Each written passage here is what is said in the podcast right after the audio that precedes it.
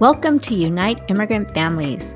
I'm Rosemary Vega, an immigration attorney with over 20 years of experience, uniting and keeping families together. If you are looking for immigration information, stick around and listen to me and my fellow immigration attorneys as we discuss what's new and debunk myths. Please note, this is not legal advice and no legal advice will be given on this podcast.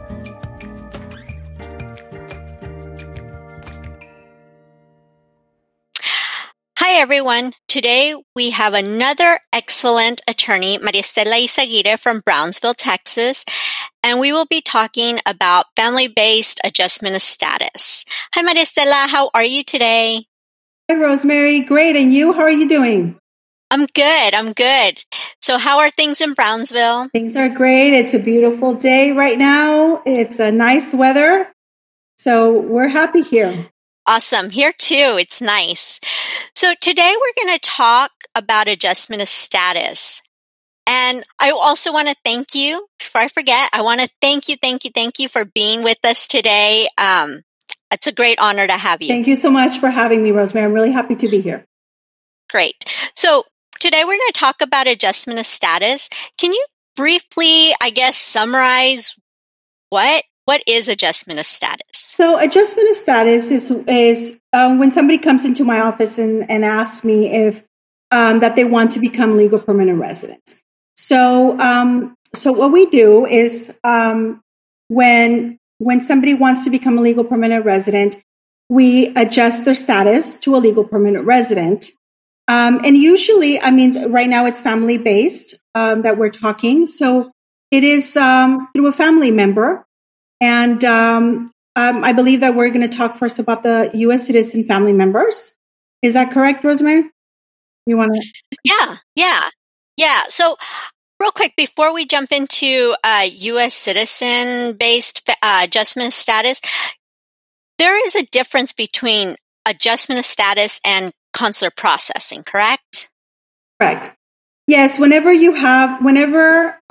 we do adjustment of status, so one of the first questions that I ask a client is, how did you enter the United States? And because whenever we're trying to determine if there is going to be an adjustment of status or consular processing, we have to determine a couple of things. Because an adjustment of status, you apply through the United States and you send in your application to USCIS, versus the difference is a consular processing. Is that you start the process, you can start the process through USCIS, but eventually you will have your appointment at a U.S. consulate in your home country. Yeah, that's a big difference, right? Doing everything in the United States, you don't have to leave the U.S. versus, if you're here in the U.S., having to leave the U.S. and consular process in home country, that could be scary. It'd be scary, and we have there's some issues that you always have to consider when you're leaving the country. Yeah, exactly. So, like we talked about, we are going to do family. We're talking about family-based adjustment of status, and I wanted to concentrate first on, let's say, people who are married to U.S. citizens. And what's the first step in that process? So the first step, one of the most important is, like we talked about, whether we are going to do an adjustment or consular process. So once we determine that, how the person entered, if the person entered legally, or if there was ever a petition before April 30th, 2001, we need to analyze those two situations. If the person entered legally, then we're able to adjust status here in the United States.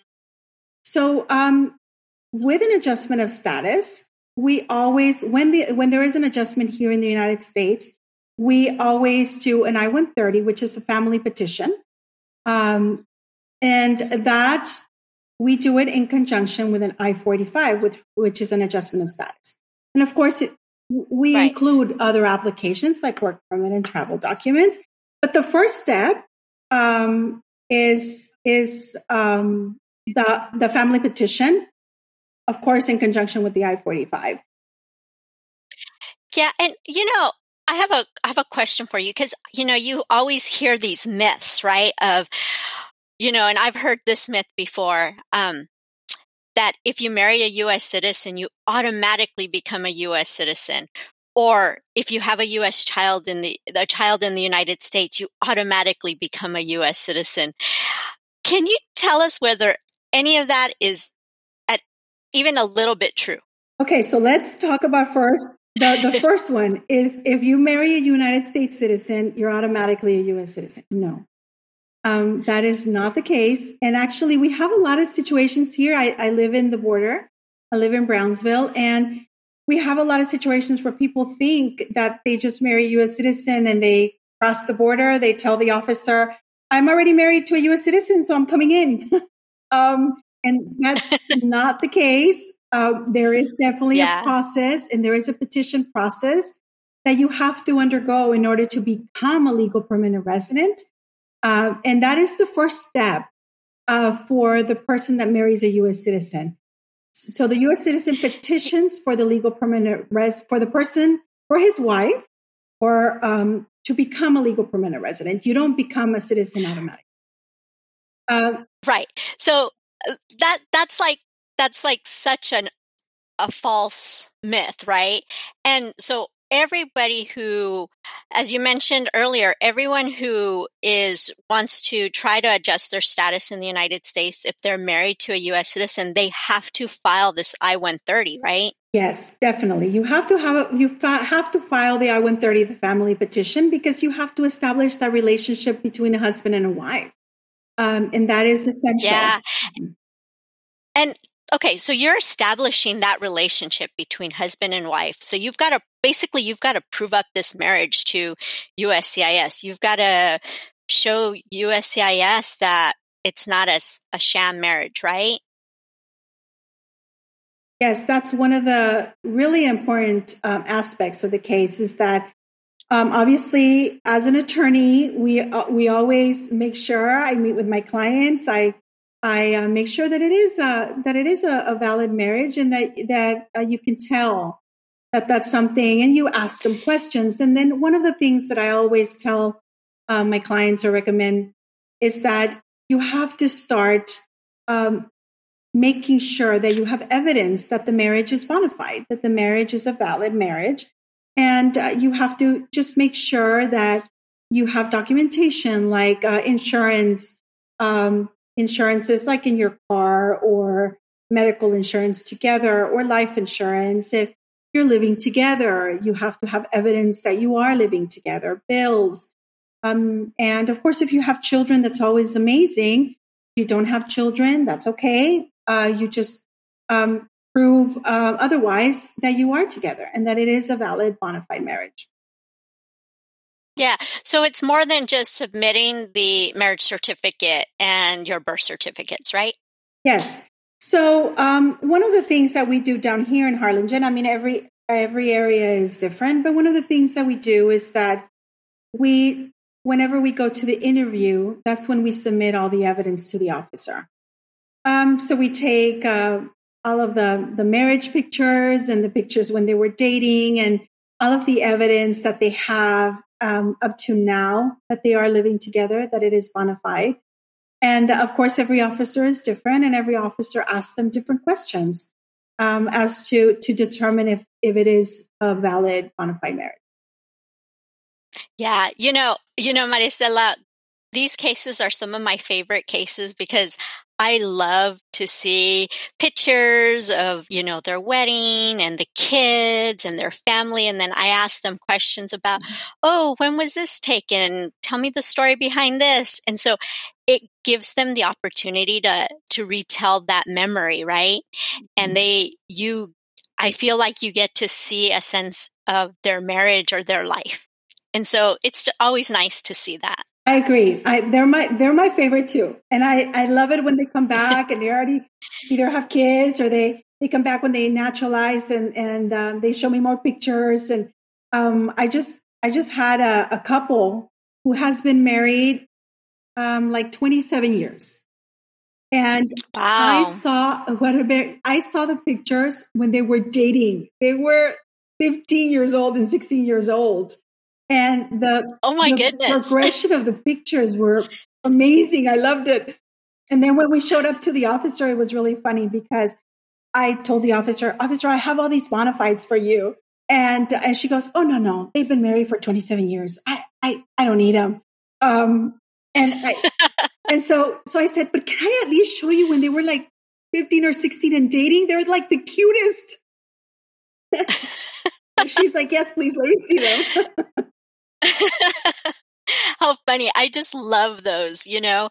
And so that's, you know, and we're talking about the I-130 portion here, but that's just one part of it, right? Yes, correct. That is just one part of it. And then, and I don't know, for me, I like seeing all the pictures and whatnot and getting all of their, that's fun to me. But anyways, so then what's the second part to this process? The second part is the I-485, which is the adjustment of status. So those two, I always tell my clients that they go hand in hand. One needs the other to be able to get residency. So the I-130 is to prove up the relationship, and then the adjustment of status is so the person can adjust status to residency. So that's the application where you're also able to submit a work permit and a travel document if they qualify in conjunction with the I-45. And also if you have to do an I-864, which is an affidavit of support to make sure that that they would qualify under the poverty guidelines. Right. And the I-45, they also have to show that they are eligible to enter the United States or be admitted to the United States legally, correct? That is essential also. That is one of the main aspects of talking to a client and asking the client, of course we don't say, are you admissible? But in our minds, when we're asking these questions, we're making sure that the person is admissible. And one of the things that I always tell them is I have to ask you if you, for example, were arrested or committed a crime, were you ever convicted of an offense? And those are the kind of things that we always have to ask the client in the initial interview to make sure if the client would be admissible. Another great way is obviously when you're asking the questions in the I-485 application, it is very important to personally ask those questions because all those questions are determining whether the person will be admissible or not. Yeah. And, you know, the way they entered the United States is super important, the way they initially entered, right? So you mentioned earlier if they had a legal entry to the United States, that's kind of a way that you determine whether they can adjust their status, right? Yes, that definitely. What if they have a crime, though? Well, if they have a crime, we need to see what kind of crime and when was it committed. What happened with that? What was the judgment? If the person was just arrested and the crime was dismissed, I'm saying crime, but if there was an indictment and then the indictment was just dismissed, or at what stage did they reach? At what level? So there's a lot of things that we have to analyze where there was number one, an arrest. And if there was a crime committed and if there was a judgment and conviction. So all of those things, we definitely have to really analyze them because that would be one of those areas where it would for sure mean that if a person did commit what is considered an inadmissible offense, then that person would not be admissible and they would not be able to admit. Yeah. And, you know, Maristela, what I have seen is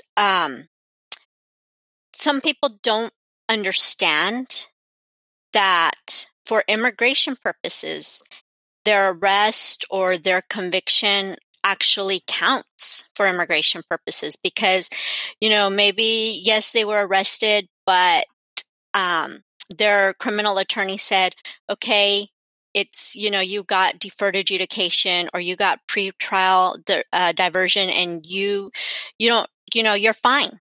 This doesn't count against you. Is that true for immigration? No, that's not true for immigration. First of all, I'll talk about the deferred adjudication and even the pretrial, but I would also like to talk of even a simple arrest can affect you. So for example, deferred adjudication, it's still a conviction for immigration purposes. Also, pretrial diversion, we always have to make sure that with pretrial diversion, how was it done? Did the person, was there an actual admission of guilt in front of a judge? What happened with that pretrial diversion? So at any moment with anybody tells me, I've been arrested or I have been convicted, before we even submit any I-485, I always need to see all of the documents including any sort of arrest. But if there is a judgment, if there's an indictment, anything like that, because it really depends what happened in that process. And we can make sure that we do not affect our clients and by doing something where it could hurt them more than it can be beneficial to them. And so what about a simple arrest? You had mentioned simple arrest could affect the case as well. So a simple arrest can affect admissibility. So it is very important to definitely contact a lawyer, ask about that arrest, whether that arrest can be an issue and can be considered inadmissible. Even with an arrest, we always have to be very careful. And if there was an actual dismissal, or how did the case proceed? And if there was no dismissal, then what happened to that situation and that arrest, and how did it proceed further in the criminal court? Yeah, so they definitely need to seek out an attorney if they have had any issues with any kind of law enforcement. Definitely, that is very important. Yeah. So what about if someone had maybe given a little white lie or misrepresented something, maybe something super minor in the past? Could that affect them?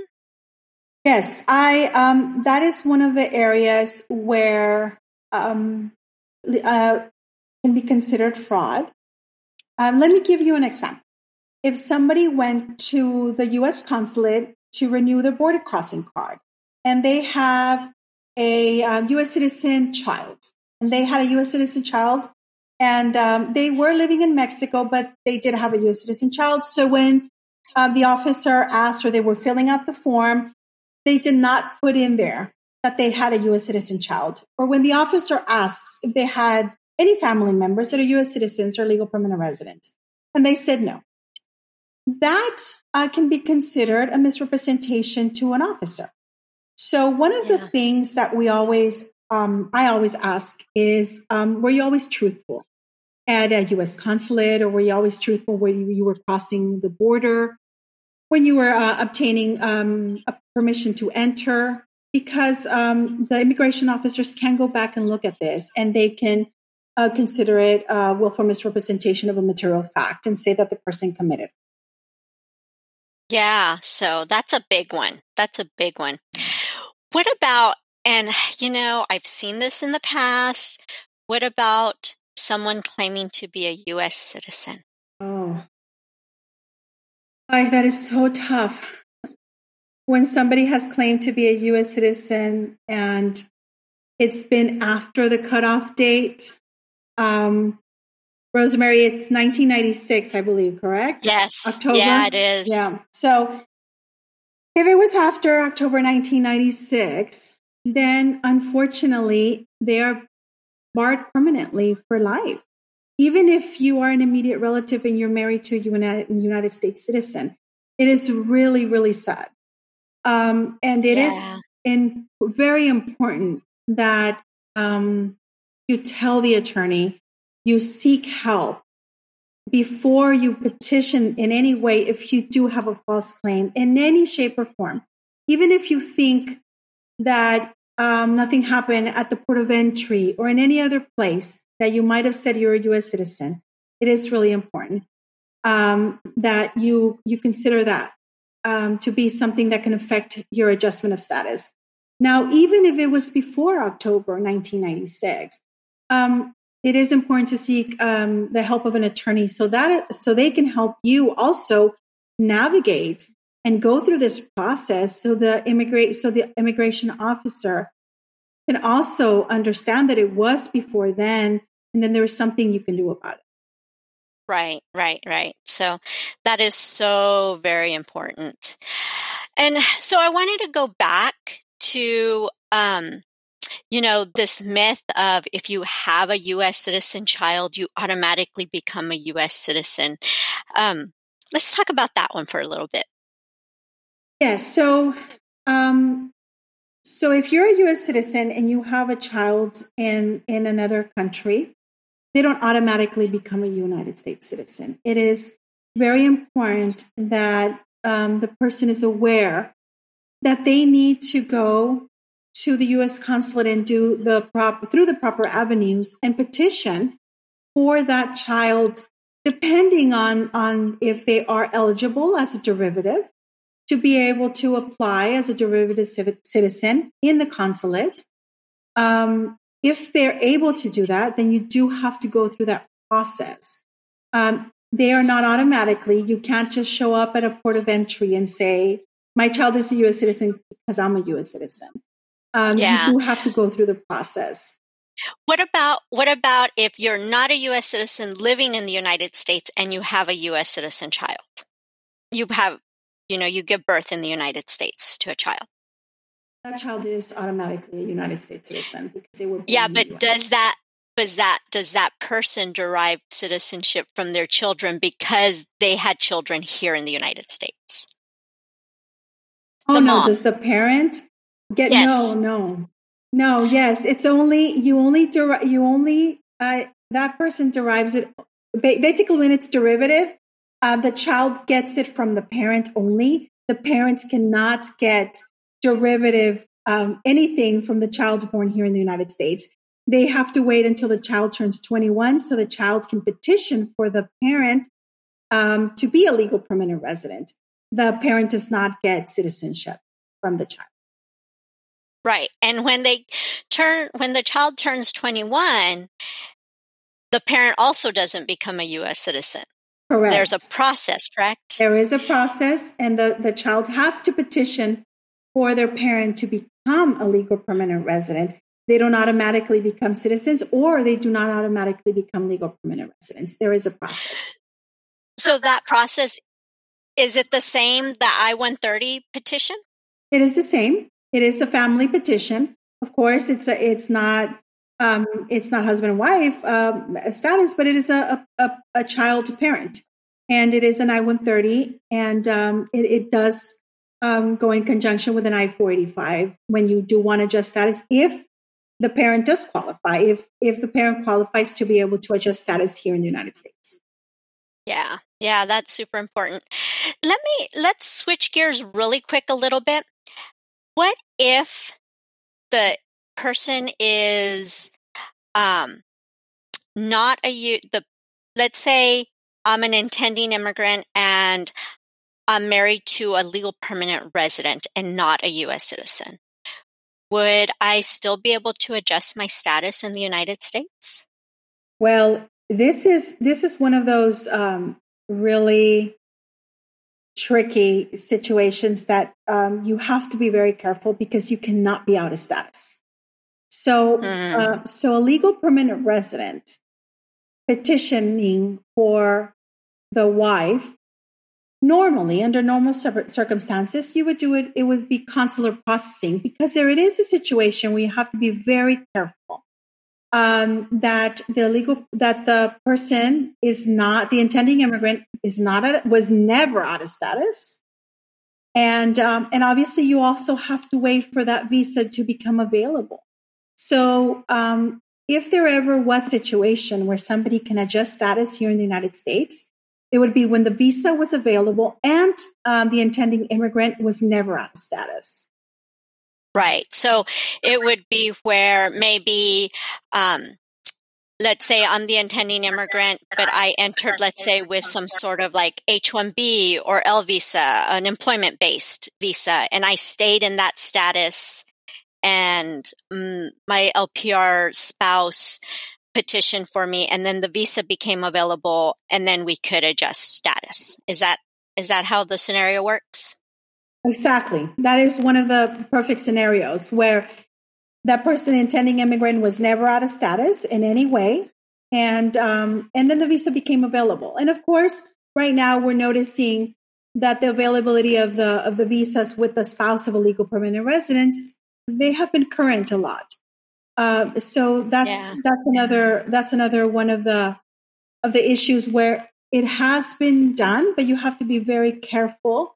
Where also the person enters as a tourist visa and they had an I-94 for 6 months, and that never expired, and then the visa became available because it was current. Then that's a possibility, but it is very, you have to be very cautious with that avenue. Yeah. And you mentioned the visa bulletin.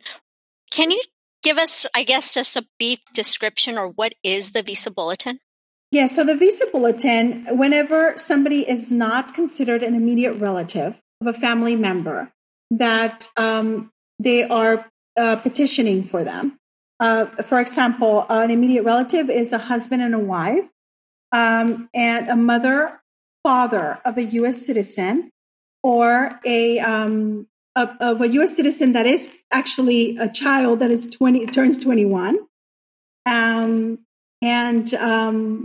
I believe that's it, right, Rosemary? Am I missing? Yeah, that's pretty much it. So parent child needs to be over 21. Yeah. Yes.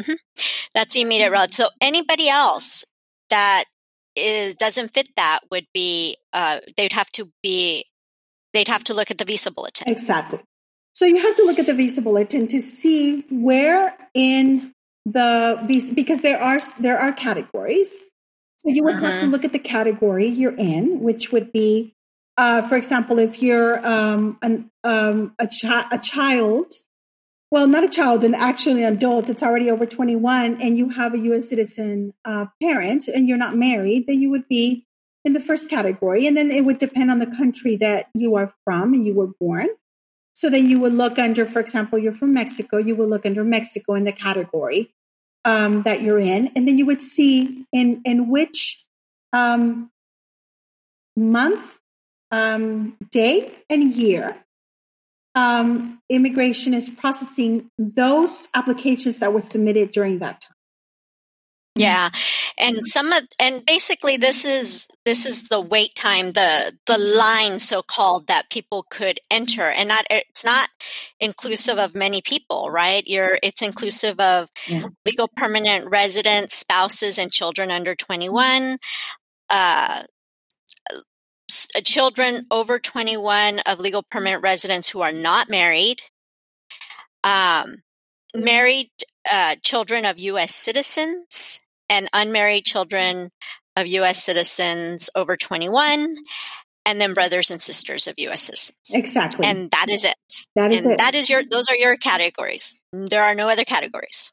Correct. Yes. Those are the categories. And then you would have to look at them to see where they're at, to see how long you would take to be able to, approximately how long you would take and where they're at in the process of being able to process those applications that were submitted at that time in that category. Yeah. Yeah. You know, for me, when I look up the visa bulletin, I usually just Google visa bulletin because I think it's put out by the State Department. And so it's easier for me just to Google it. Is that kind of how you look up the visa bulletin? I do. And I just put the month that we're in. So I put visa bulletin and October 2021. Yeah. And that way it gives me the latest one. Yeah, that's awesome. So yes. Yeah.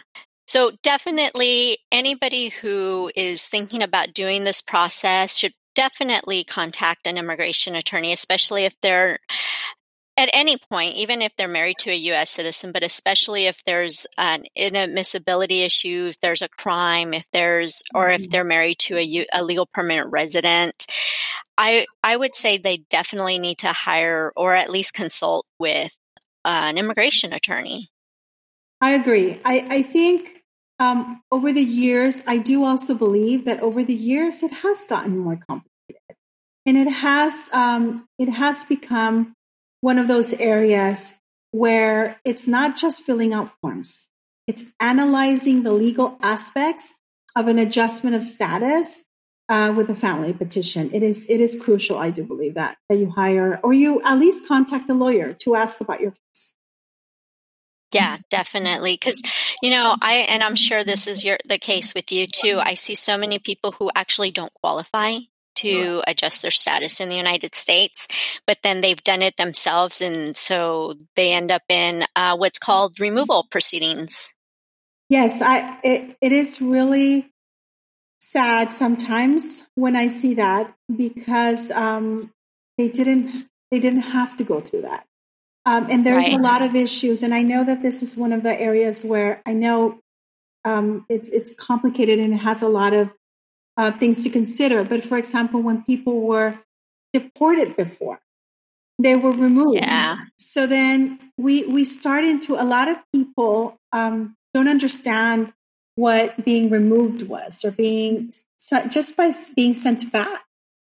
We always have to consider whether that person's removal is also something else. And I see that down here in the Valley a lot. That's why I'm mentioning that, where a lot of times people don't qualify for adjustment, even if they entered legally the last time, or even if they had a 245I issue where somebody applied for them before April 30th, 2001.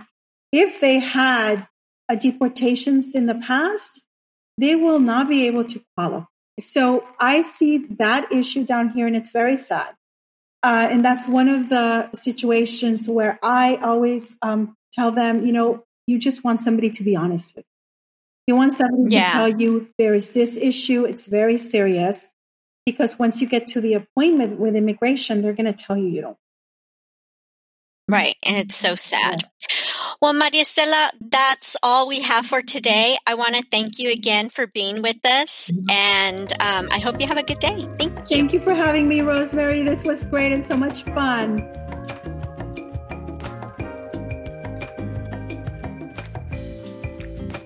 Thank you for listening to Unite Immigrant Families. I hope you enjoyed this episode.